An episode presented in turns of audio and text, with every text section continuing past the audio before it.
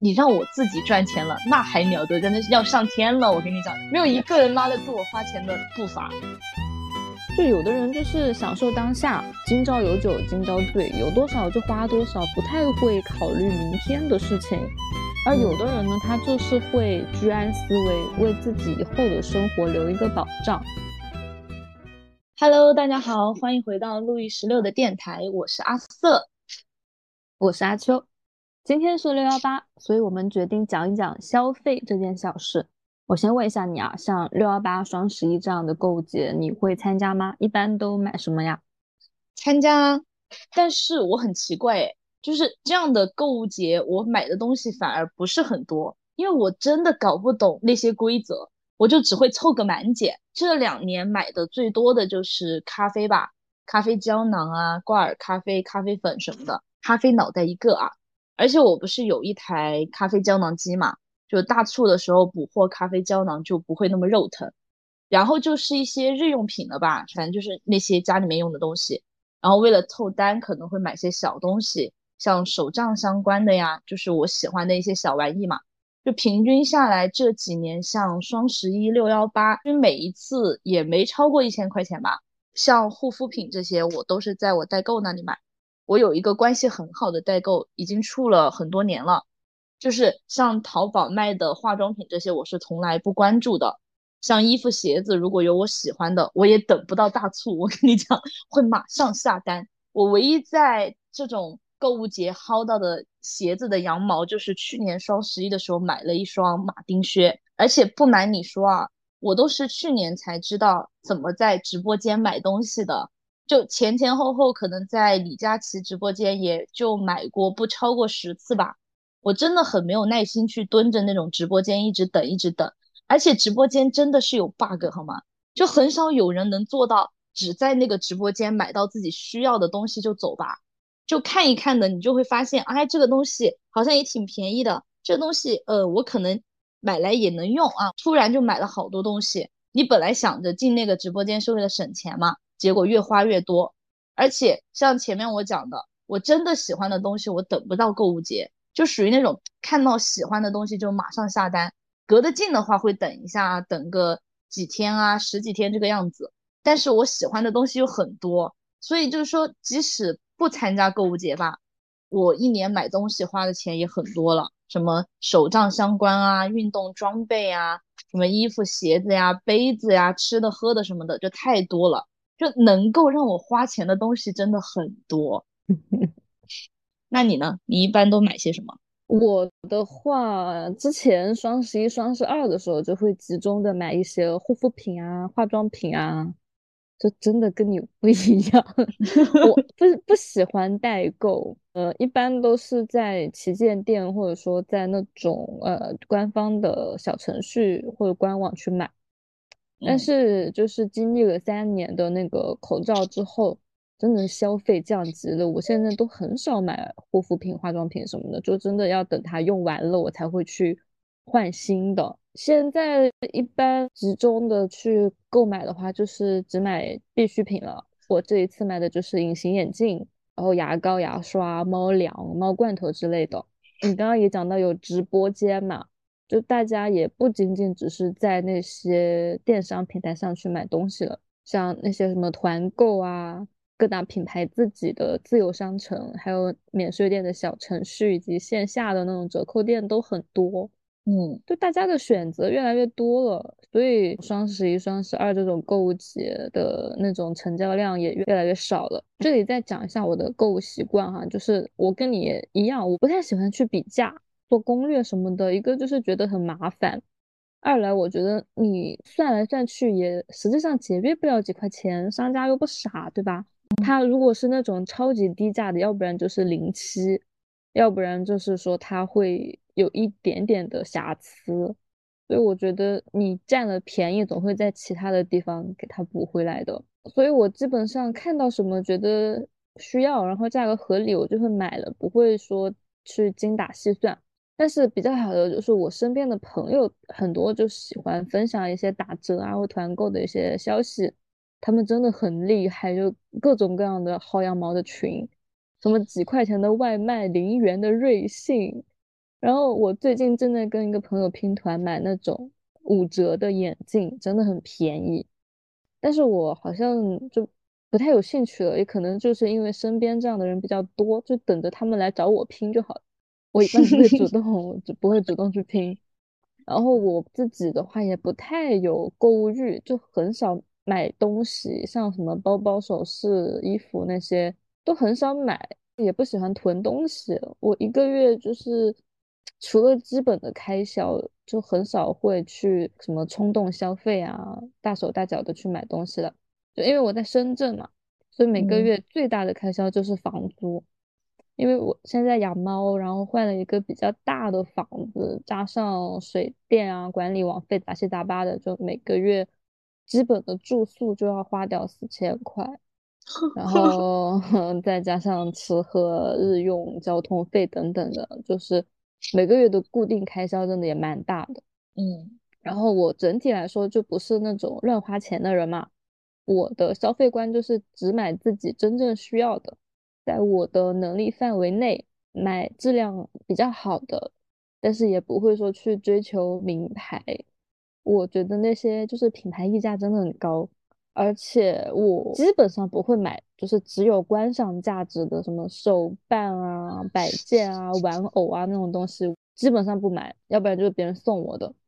就一个东西，我即使觉得它真的很好看，我顶多也就多看2眼，不会去只是因为它好看去买这个东西。就一定要有实用价值，就是它除了好看之外，它又能够用来干点什么东西，我才会去愿意买它。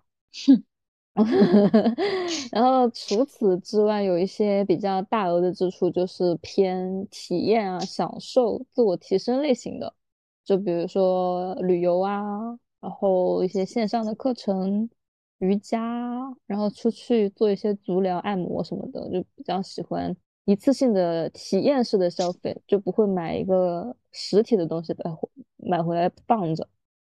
然后说到囤货，我真的一点都不喜欢囤货。我经常看到一些朋友就是一买什么东西就是成套成套的，1、2、3、4、5、6、7件的这么买，那我真的从来没有过。一个我觉得很占地方，放在那里你可能放着放着就忘记了，然后过期了，那个钱不就白花了吗？而且我宁愿就是同样的东西我会换不同的品牌来用，就是我喜欢新的新款什么的，也很喜欢断舍离，就是极简主义。我家里的东西真的非常少，我出去旅游啊、出差啊带的东西也很少，就真的物欲很低的一个人，所以我每个月还算能存下来一点钱吧。你呢？现在有存钱吗？存钱这问题我等一下再回答你啊，我先来讲一下通过你刚刚这一段巴拉巴拉，我们又真的是完全不一样的两个人。我觉得除了我不囤货啊，我也是现在不囤货，我以前也囤，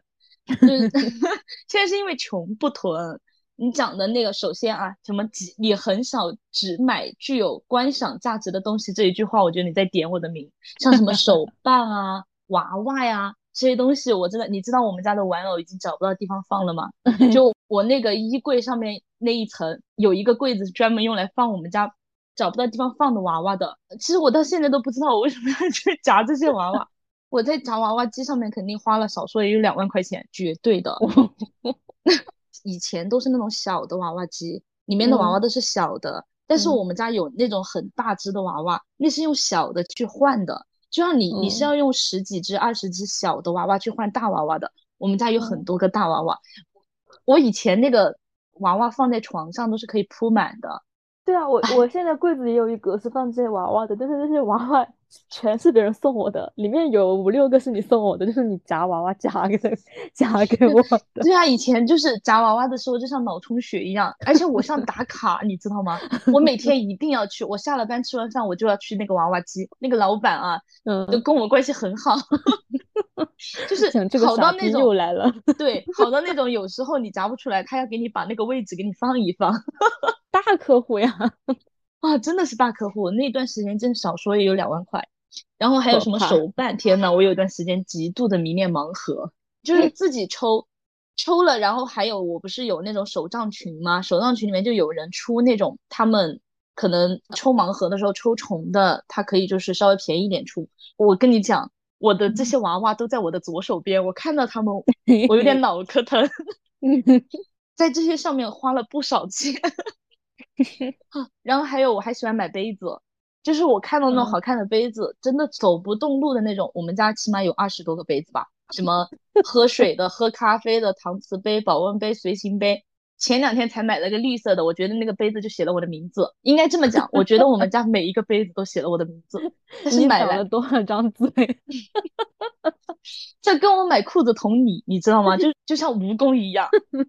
就是我有一次在家整理柜子，我20-30条裤子，然后我每一次出门去买衣服我就说我不买裤子，我一定不买裤子，然后我看到裤子啊，哦，这条裤子又写了我的名字，我就觉得那些东西都怎么讲，为我量身定做，你知道吗？钱就是这么没的我现在那个杯子多到什么程度，就是我喝水要用一个杯子，我喝咖啡1个星期我早上要换着不同的杯子我又想让他们那个叫什么雨露均沾，我觉得太可怕了，任何一个杯子没有派上用场我都会难过，我替他们难过。他们有名字吗啊，那他没有好害怕真的是啊，就不知道的以为我要开店卖杯子了。我这2年真的稍微收敛一点了，就是我买东西就没有那么冲动了。我以前真的看到喜欢的东西就像脑子充血一样，不夸张，就都很想要，而且就是那种控制不住自己要去买的。然后你是极简主义是吧？我现在也还没有达到那种极简主义，就现在我会扔东西了。我以前是什么包装盒啊什么什么东西，只要它好看我见过我一定不会扔的啊，然后我就想着，哎，那些东西留着总会拿出来，有东西可以放吧。然后等我下一次可能打扫卫生大扫除的时候，啊，这东西我为什么还留着呀？每一次我大扫除的时候，我们家那种大的箱子呢，我都可以扔一箱。而且我以前旧衣服哦，也是我不穿了，我真的不会再拿出来穿了，我也不扔，我总有一天会把它们扔掉的我再等一个合适的时机加油就是我们家明明就没有很大，被这些东西堆的就感觉没有落脚之处我真的属于从小就是那种有多少钱花多少钱的人。我之前读大学的时候，那种生活费刚发啊，就出去吃顿好的了，就那个每个月的生活费啊，你没花完你就觉得你好像没有完成任务一样，你就完全没有存钱这个概念的。所以存钱对我来讲真的是不存在的。我现在不光没有存款吧，我还在为我之前的那种冲动消费买单，你知道吗？可能从小我爸妈也不想就是亏待我吧，尽可能的还是都让我能够穿好的吃好的用好的嘛。所以上高中以后给我买的衣服鞋子什么都是品牌的了，就像耐克啊阿迪这些，就导致我其实一直都有那个品牌思想。这个品牌不是指那种奢侈品啊，但是不会说去淘宝上面就随随便便买个什么几十块钱的衣服啊，什么在地摊上面去逛什么的。就我现在的消费观也还是尽量去买品牌。变化的点就是以前不会考虑实不实用，在那个网上刷，哎，我觉得这件衣服挺好看的我就买了，而且我以前也不喜欢退货，买来觉得没有那么合适吧，或者就没有那么好看，但是勉强能穿我也不会退的。就很多东西买来到最后都是吃灰嘛，就现在买东西老板都跟你关系好啊，现在买东西就会深思熟虑了，买之前会考虑清楚它到底值不值这个钱，或者说这个衣服我能不能穿几年都还是会拿出来继续穿。我工作以后也是经历了那个消费降级的好吗？就以前我妈给我买衣服的那种品牌店，现在只有她搞那种促销赶狗场我才敢进去逛，就打3折的那种就以前就是不当家不知柴米油盐贵。还有就是我以前有还算严重的冲动消费跟超前消费的问题吧，就是我算是很早就开通花呗信用卡的那一批人，而且我的额度也不低。我觉得连马云爸爸都看中了我身上买东西的这潜质，你知道吗？就是这个问题我觉得真的蛮严重的，就导致我现在都属于一种追悔莫及的一个态度吧。对了，我就是那种物欲很强的人，看到什么喜欢的东西就想要，根本就不考虑你当时那个经济情况能不能够负担得起。我以前的有一个想法其实真的蛮糟糕的，就是我觉得我这个月超支一点点，然后我下个月就可以还上了。然后这个东西就像滚雪球，你知道吗？就每个月滚一点滚一点，就越滚越多。所以我真的奉劝各位年轻人啊，一定要在自己的经济能力承受范围之内花钱。就是那个东西你现在没钱买它，它下个月也还在那个地方。如果你真的很想要的话，你就把它当成一个你的什么奋斗目标啊，你的一个愿望。如果达成了一个什么成就的话，你可以去拥有这个东西，你买一个快乐啊，就是你努力去赚钱，然后再去拥有它。但是不要去什么超前消费啊，什么用花呗、用信用卡什么的，真的，阿瑟血淋淋的教训就放在这里了啊！就各位要听劝，这个有苦难言，你知道吗？就自己造的孽，真的很痛苦的。嗯，是的，而且我觉得整个这个环境就是在鼓励年轻人去花钱的。就最开始什么花呗刚出来的时候，就会觉得很方便，因为像你讲的，我可能当下我就是超支一点点，我觉得我下个月工资到账了，我就能够还得起。但是确实就是越滚越多嘛，嗯，而且我发现就是有了那种线上支付以后，你花钱你没有意识，对对，就不像用那种纸币一样的，好像就是这个钱经过自己的手花出去，我有一个那种很心疼的感觉。嗯，线上我就是哇，我刷个脸输个密码它就出去了，我一点感觉都没有。真的就只有到最后真的才开始去算账的时候才会恍然大悟，原来花了这么多钱都不知道花哪里去了。对呀，而且还有一个问题就是说，现在那种年轻人的工资收入和物价房价真的不匹配。像我在一线城市的话，就工资相对而言会高一点，但实际上物价哈，就是说吃喝玩乐的这种费用其实跟老家那种小县城差不了多少。我们不是小县城，我们是个城市。哎，这些不重要啊！我要为我的家乡证明好吗？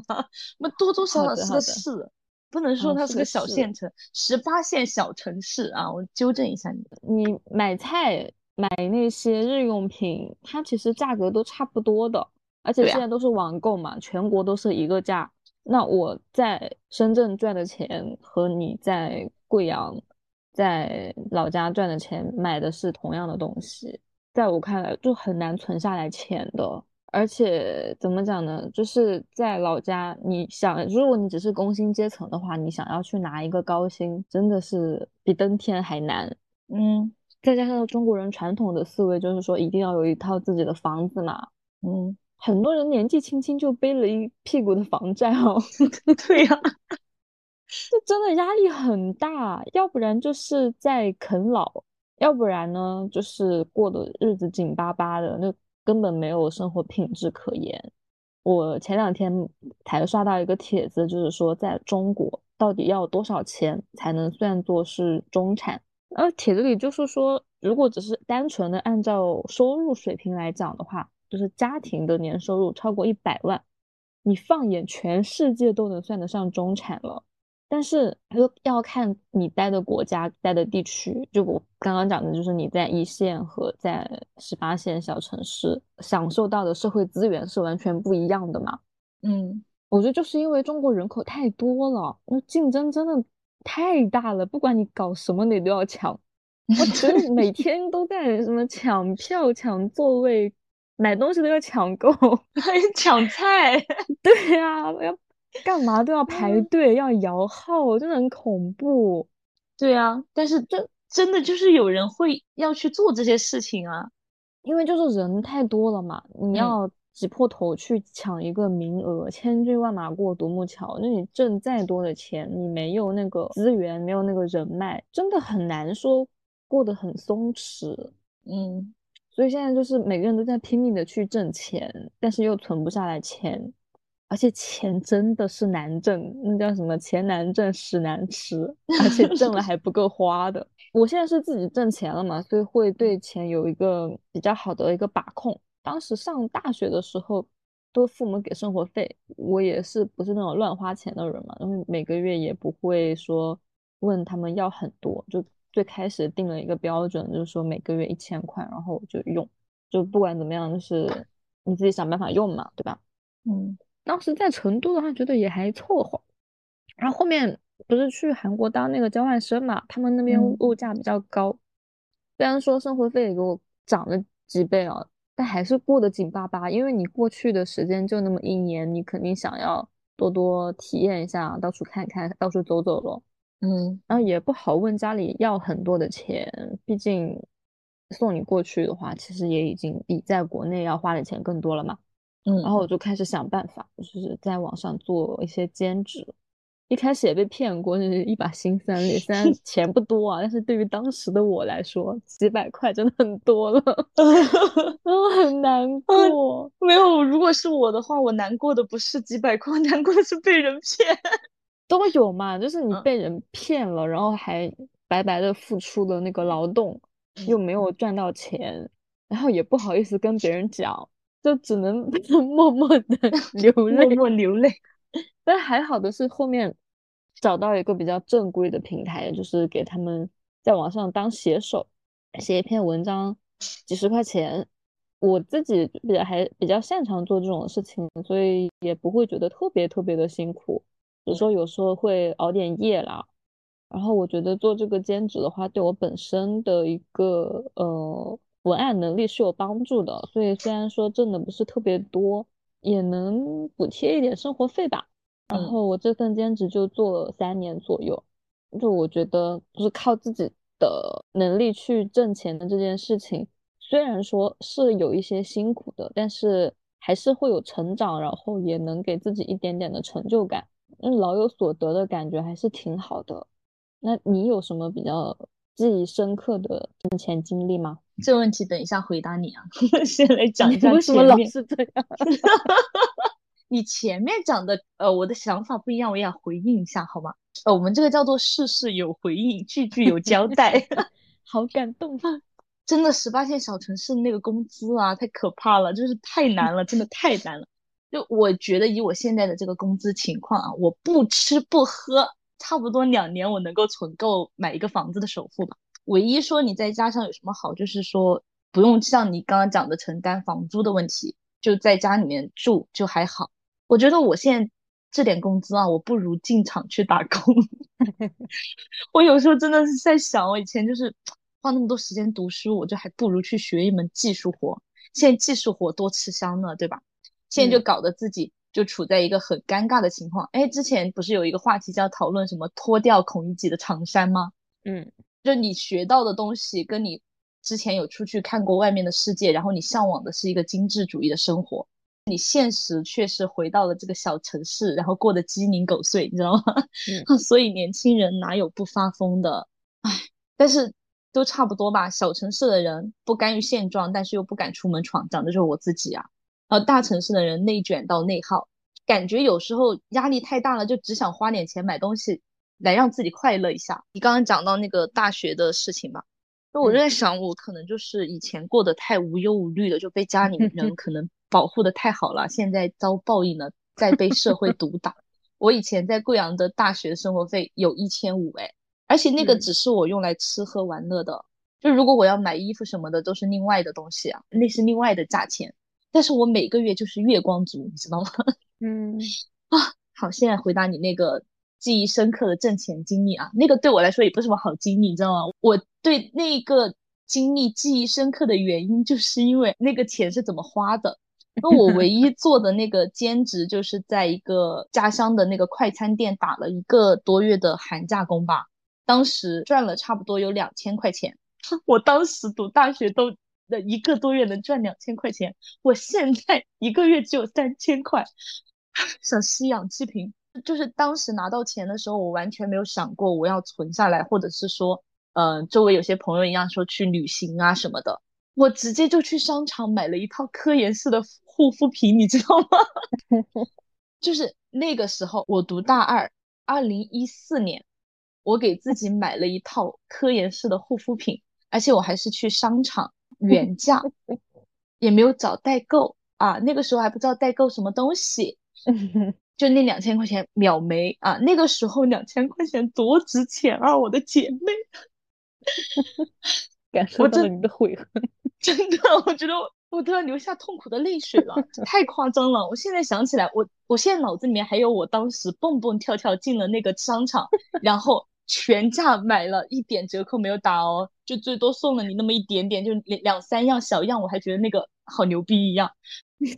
我都能想象那个画面。然后其他挣钱经历就是后面工作了嘛，前面的人生太顺风顺水了，我一毕业就有工作了，就是渣女帮忙找到了一个还不错的工作，比我们同届的都顺利吧，然后就有点飘了，你知道吗？那个时候刚毕业，一个月5000块钱，然后我本来就属于那种花钱大手大脚的，你让我自己赚钱了，那还了得，真的是要上天了，我跟你讲，没有一个人拉得住我花钱的步伐，我跟你讲，没有一个人拉得住我花钱的步伐。就我本来当时毕业了以后是可以在我有一个亲戚家暂时住一段时间的，就是一个姐姐，然后她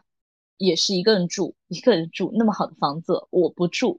我偏不啊！我当时就想独立，哎，我要出去住，出去自己花钱去跟别人合租啊，只有一间房，还要什么付水电费，我真的不知道我以前在叫些什么，你知道吗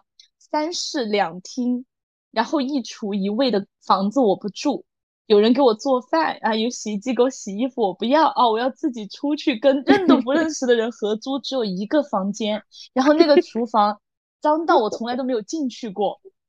我不理解。就在这里哭吧，医生要强的中国女人绝对不哭。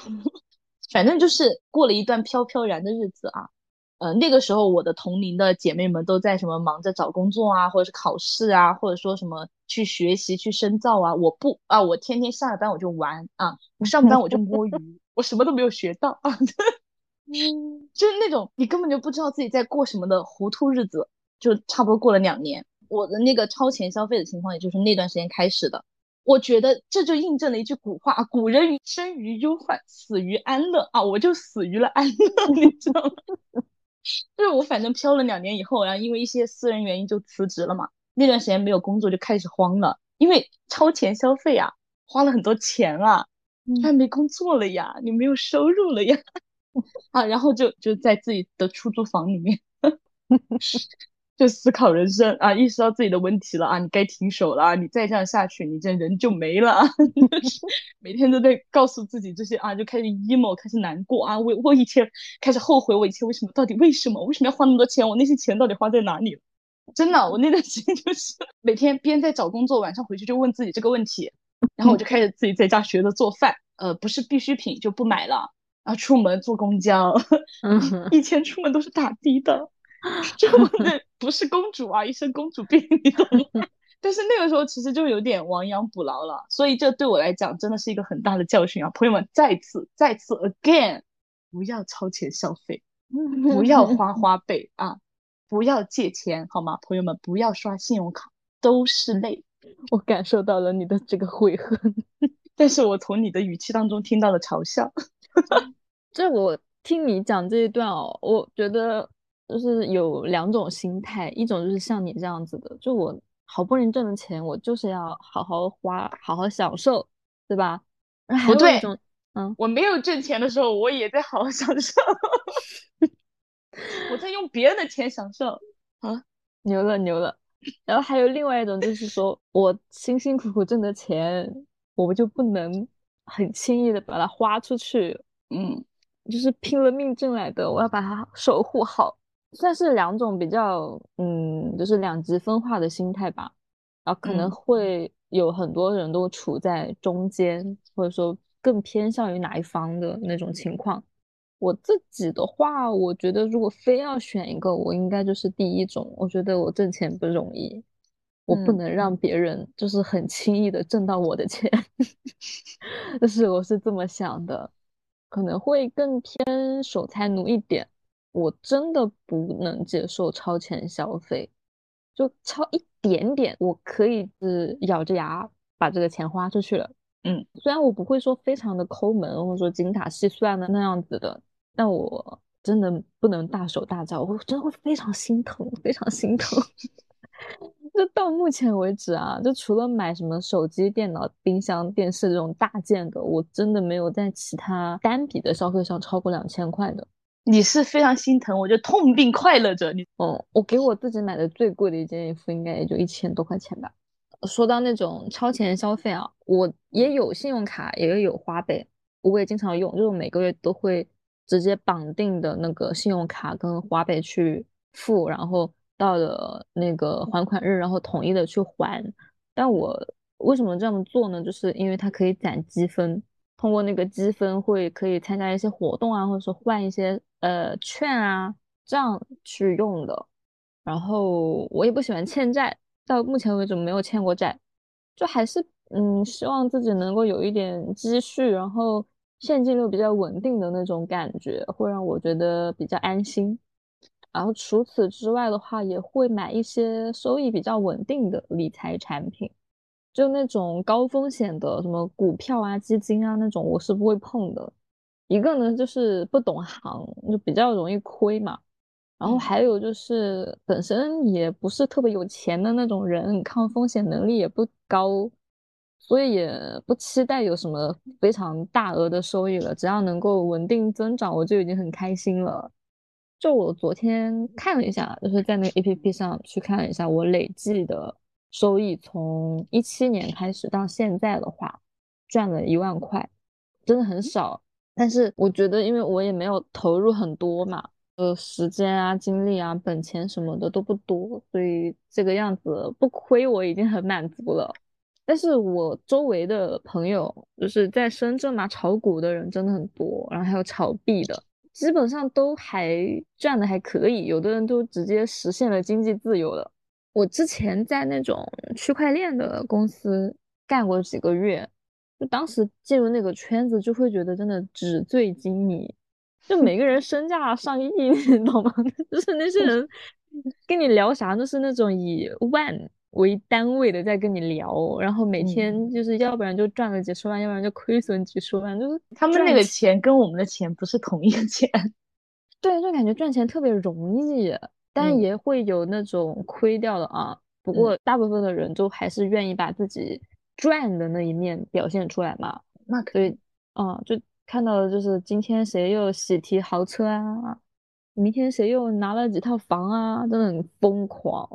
然后除了这些就是玩的比较大的人之外，其他跟我年纪差不多的朋友基本上都会买一点那种理财产品。然后年纪大一点的话，就是会去跟别人合伙啊，做一些副业，或者说自己投资一些小的产业什么的。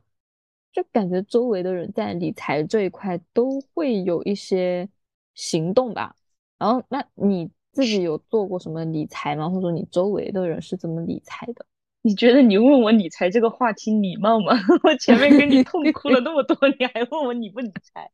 月入3000的丫鬟谈什么理财啊？我周围跟我差不多收入的同事啊，这些感觉也都是赚多少花多少吧，毕竟也没有多少，你知道吗？因为我有一个关系还不错的女同事，真的每天看她收快递收到手软，基本上都是在抖音买什么衣服啊、买首饰什么的，然后也听他说也有用花呗这些情况嘛，反正都挺多的，就感觉现在很多人都掉进这个消费陷阱了。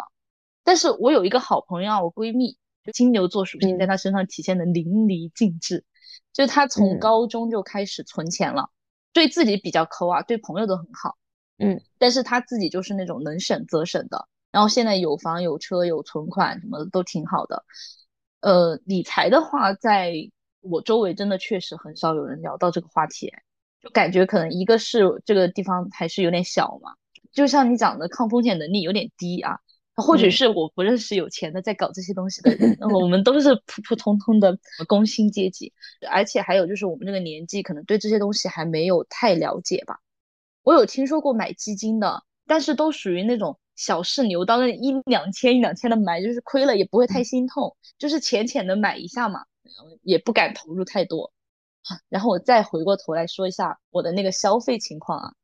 前面那一段讲的那么悔恨的原因是什么你知道吗？就是如果你说我以前买了什么大件啊，我追求那什么奢侈品，我去买什么 LV 香奈的包啊，我刷卡刷爆了，这些都可以，我起码现在有个包能背吧，对吧？我还能背着出去装个逼吧。我没有，我去抓娃娃，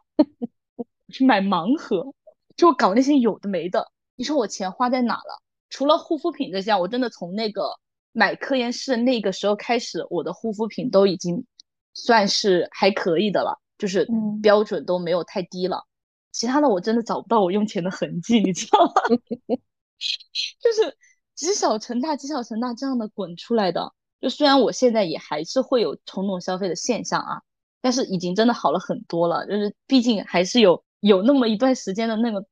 悔悟了以后啊，就是已经开始知道啊，不能这么做了，你还是少花点钱，既然自己赚不到太多的钱嘛，不能开源我们就节流嘛，对吧？所以我现在基本上就是自己做饭啊，基本上也不怎么出门，就是有点宅了，然后在家也不点外卖，就每个月可能花在点咖啡上面的钱比较多吧，这个东西真的戒不了。然后现在我觉得我的血管里面都不是血了，都是咖啡因了。买东西什么的也是会一再三考虑啊，真的很喜欢或很需要，或者我真的是这段时间心情很差了，然后买这个东西我一定会快乐起来我才会买。像我上个月不是就看到一套联名的本子，我不写手账嘛，我也知道他618什么要搞满减活动这些，他真的硬生生在我购物车躺了一个月，我到现在我都还没有买，就618都快过去了，我还是就忍住了没有下手，因为想了又想啊，就他这个东西是不是我真的用得上，其实你自己就冷静下来了，觉得啊，可能就是因为喜欢它的一个外观，但是你买来有什么用呢？一套本子放在那个地方，你有那么多字要写吗？反正就是现在买东西都会狠狠的在自己脑子里面先过一遍啊，我到底需不需要它？还是想要自己能够早日实现经济自由吧。当然，就是我的那个经济自由的阈值不算很高啊，就没有什么太大的理想。那么买车啊、买房这些就也不是很需要啊，因为毕竟以后也没有人继承我的这些财产，对吧？就能够养活自己的一些小小的爱好就可以了。虽然我的爱好也有点多啊。确实啊，就我们今天聊了这么多，不仅聊了我们自己的，还有身边人的。每个人的理财方式还有消费观念我觉得都很不一样，这实际上也反映了我们的一个生活态度，就有的人就是享受当下，今朝有酒今朝醉，有多少就花多少，不太会考虑明天的事情，而有的人呢，他就是会居安思危，为自己以后的生活留一个保障，就我觉得这两种都没有问题，只要逻辑自洽，在自己的能力范围内去做这件事情，不违法犯罪，我觉得都是没有问题的。现在我们所处的这个时代真的是飞速发展，那你未来什么样子没有人知道的，而且就是过去的这3年我们真的见识到很多人的经济情况就是完全大洗牌，就说不清楚我今天有钱明天就没钱了呢，或者说我现在没钱但是我讲不清楚明天就能够因为遇到一个什么风口就挣到一大笔的钱，觉得这些事情都是说不准的，但终归就是我们要时刻的去保持一个敏感还有理性，就你不仅要看到这个时代的风口在哪里，知道自己做什么能够赚到钱，也要根据这个趋势还有自己本身的这个能力不断的去提升。我觉得不管做什么都是需要本钱的嘛，而一个人最大的本钱我觉得永远不会变的，也不会被抢走的本钱就是你自己，你去提升自己的能力，你在自己合法的劳动挣来的这些钱怎么花都是没有问题的。我们今天的播客就先聊到这里了。好，我是阿秋，我是阿瑟，我们下期再见啦，拜拜，拜拜。